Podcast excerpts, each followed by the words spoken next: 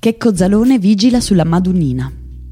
Durante il lavoro, svolto non proprio nel migliore dei modi, Checco Zalone nel film Che bella giornata conosce Farah Sadir, una bella ragazza araba che si finge studentessa di architettura per avere accesso alla Madonnina, ai cui piedi medita in realtà di fare un attentato facendo detonare un ordigno esplosivo con l'aiuto del fratello Sufien e di altri due complici arabi, per vendicare l'uccisione della sua famiglia in un bombardamento della Nato durante la guerra al terrorismo in Arabia Saudita.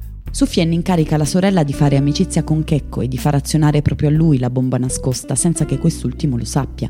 Checco cade subito nel tranello di Fara innamorandosene e per caso viene promosso guardiano della Madonnina, da dove il gruppo programma di far esplodere la bomba.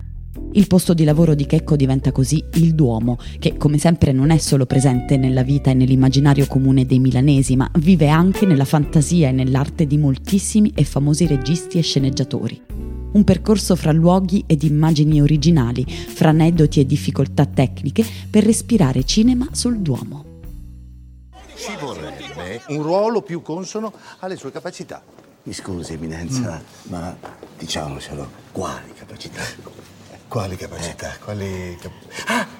E se lo mettessimo su, al Museo del Duomo? No, no, no. Ci sono opere di inestimabile valore, io non rischierei, Eminenza. Mm, allora dove, dove, dove? Madonnina, aiutami tu. Madonnina, Mad- Madonnina, Madonnina, alla Madonnina. Ma certo, lo mettiamo alla Madonnina. È deciso, alla Madonnina. Sì, sì, sì. È deciso?